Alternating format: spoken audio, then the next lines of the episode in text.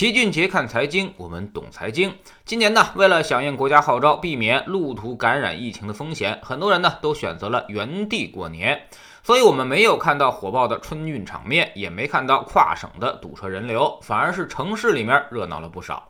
之前呢，我们说过，年轻人很多都不太想回家过年，因为来回来去的太麻烦，再加上一些地区的习俗，送礼拜年，那么这一趟春节返乡可能会透支掉几个月的收入，这就让本不富裕的年轻人更加的捉襟见肘。所以，老齐身边有不少的年轻人，听到原地过年的倡议，都毅然决然地留在了城市。正好有了正当的理由，不用回家了。但是似乎是有点事与愿违了。首先呢，一开始以为自己躲了清清静，但是当春晚音乐响起的时候，清静也就变成了一种凄凉。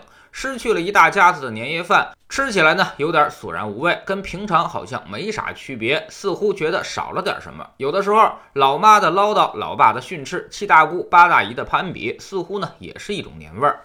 其次呢，本以为不回家过年就能省点钱，但没想到现在科技如此发达了，视频给您拜个年，您也不好全无表示吧？左手一个红包，右手甩一个转账，都加起来，这钱依旧没省下来，甚至不少人都在痛骂万恶的微信红包。而且原来回家还能够蹭吃蹭喝，而现在如果想吃点好的，那也都得自己张罗，麻烦不说，这钱也没少花。第三呢，就是原来行程安排的满满当当。每天呢都有计划，父母要陪，亲戚要见，同学要聚，再加上往返的路程，相当的充实。现在不用回家家了，自己的时间一下子就富裕出来了，甚至闲得发慌，不知道该干点什么了。其实呢，全家在一起过年已经成为了我们多年的一种习惯。而这个全家呢，指的是一个大家庭，有父母，有亲友。但现代社会的趋势其实正在打散这些大家庭，化整为零，变成一个一个的小家庭，甚至让很多家庭都被千山万水所阻隔。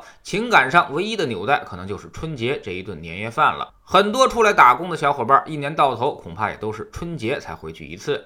有些话一年也只有机会说一次。现在突然因为疫情要待在原地过年，大家肯定会觉得少了点什么，情感上也不太适应。这也是人之常情。越是上岁数的人，可能就越想回家。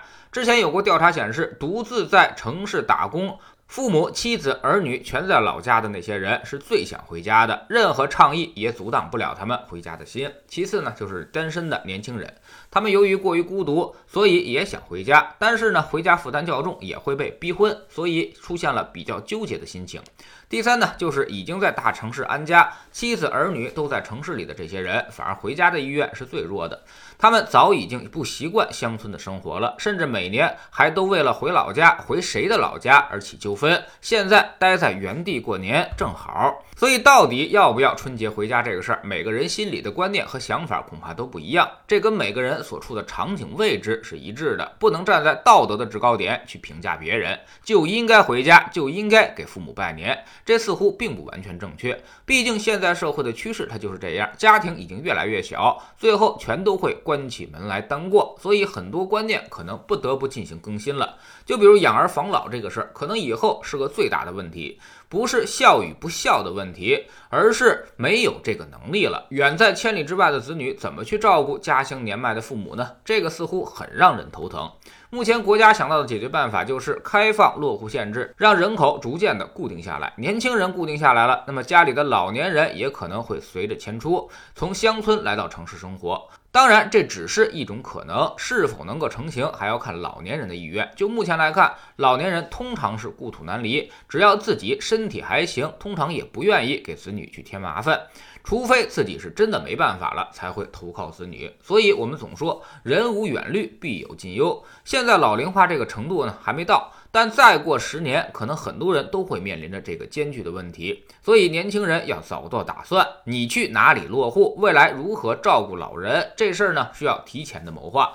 等临时出了问题，可能一下就会把你拖垮。老齐也在思考，经过两年疫情的洗礼，原地过年会不会把春运这个事儿给冲淡了？但现在看依旧还是不会的，因为大家还不能够完全照顾自己，还需要相互扶持。未来消灭春运的应该是人口大流动之后的安居乐业，让中国家庭可以在流动中进行重组，从而落地生根，既兼顾亲情，又避免舟车劳顿、千里之隔。比如四川，原来就是一个人口输出大省，四川人向来都是到北上广去打工的，而现在呢，随着成渝板块的崛起。不少四川人回到了成都和重庆，也是国际化的大都市打工。那么这就离家更近了，幸福感呢也会提升很多。未来把父母接到成都和重庆的周边那些卫星城市去养老，既拉近了距离，又没有离开故土，既能够相互扶持，又彼此图利，应该算是一种两全其美的选择了。对于国家来说，这就是我们提倡的新型城镇化。在转移完了年轻劳动力之后，下一步呢就要让这些流动人口固定下来，只有这样才能够进一步的转移留守儿童和老人。未来这个事儿呢将关系到很多人的幸福，所以特别是那些还没有落户的年轻人，或者即将要出来打工的年轻人，应该多为自己和家人好好的考虑考虑了。知识星球找齐俊杰的粉丝群。我们春节这几天呢，好好的给大家复习复习功课，把我们这几年重要的干货内容都分门别类。昨天呢，我们给大家梳理了一下为什么要做资产配置，配置为什么能用一半的风险获得长期比指数还要高的收益，该如何选择适合自己的配置方案。我们说，投资不是打板算卦，而是应对之道，一切行动其实都有数据支撑。而绝不能够看你的心情。投资呢，没风险，没文化才有风险。学点投资的真本事，从下载知识星球找齐俊杰的粉丝群开始。新进来的朋友可以先看《星球置顶三》，我们之前讲过的几期重要内容和几个低风险高收益的配置方案全在这里面。